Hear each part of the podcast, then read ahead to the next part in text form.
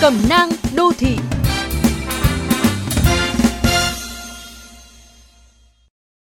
Em được mấy cháu rồi? Vợ hoặc chồng em làm ở đâu?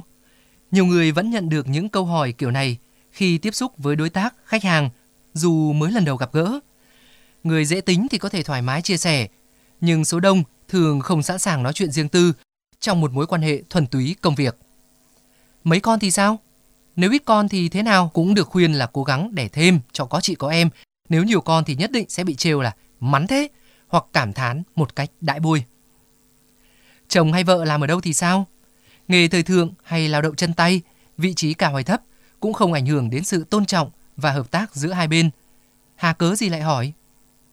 Nhưng thật kỳ lạ, những câu hỏi về đời tư vẫn bật ra một cách hồn nhiên như một thói quen giao tiếp hoặc như một cử chỉ cố tỏ ra thân tình.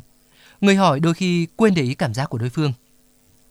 Đời tư mỗi người một khác nhau, dù tròn đầy viên mãn hay chắc trở khó khăn đều là chuyện tế nhị, không nên đem ra nói cho vui, hỏi cho có.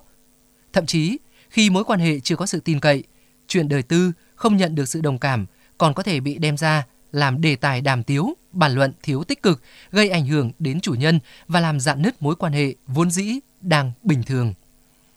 Chưa kể xã hội ngày càng có nhiều gia đình khác biệt. Nếu bạn hỏi chúng người đơn thân, độc thân, người hiếm muộn hay con cái sinh ra vốn không được may mắn như bao đứa trẻ khác, thì câu hỏi vô tư bỗng nhiên trở thành ác ý, vô tình gây tổn thương cho đối tác và chính bạn cũng cảm thấy rất áy náy, ngại ngùng. Đủ nắng, hoa sẽ nở, đủ thân thiết tin cậy, những mẩu chuyện về đời tư sẽ dần xuất hiện một cách tự nhiên trong câu chuyện giữa hai bên mà không cần đến những câu hỏi xã giao, vội vã tới mức sỗ sàng.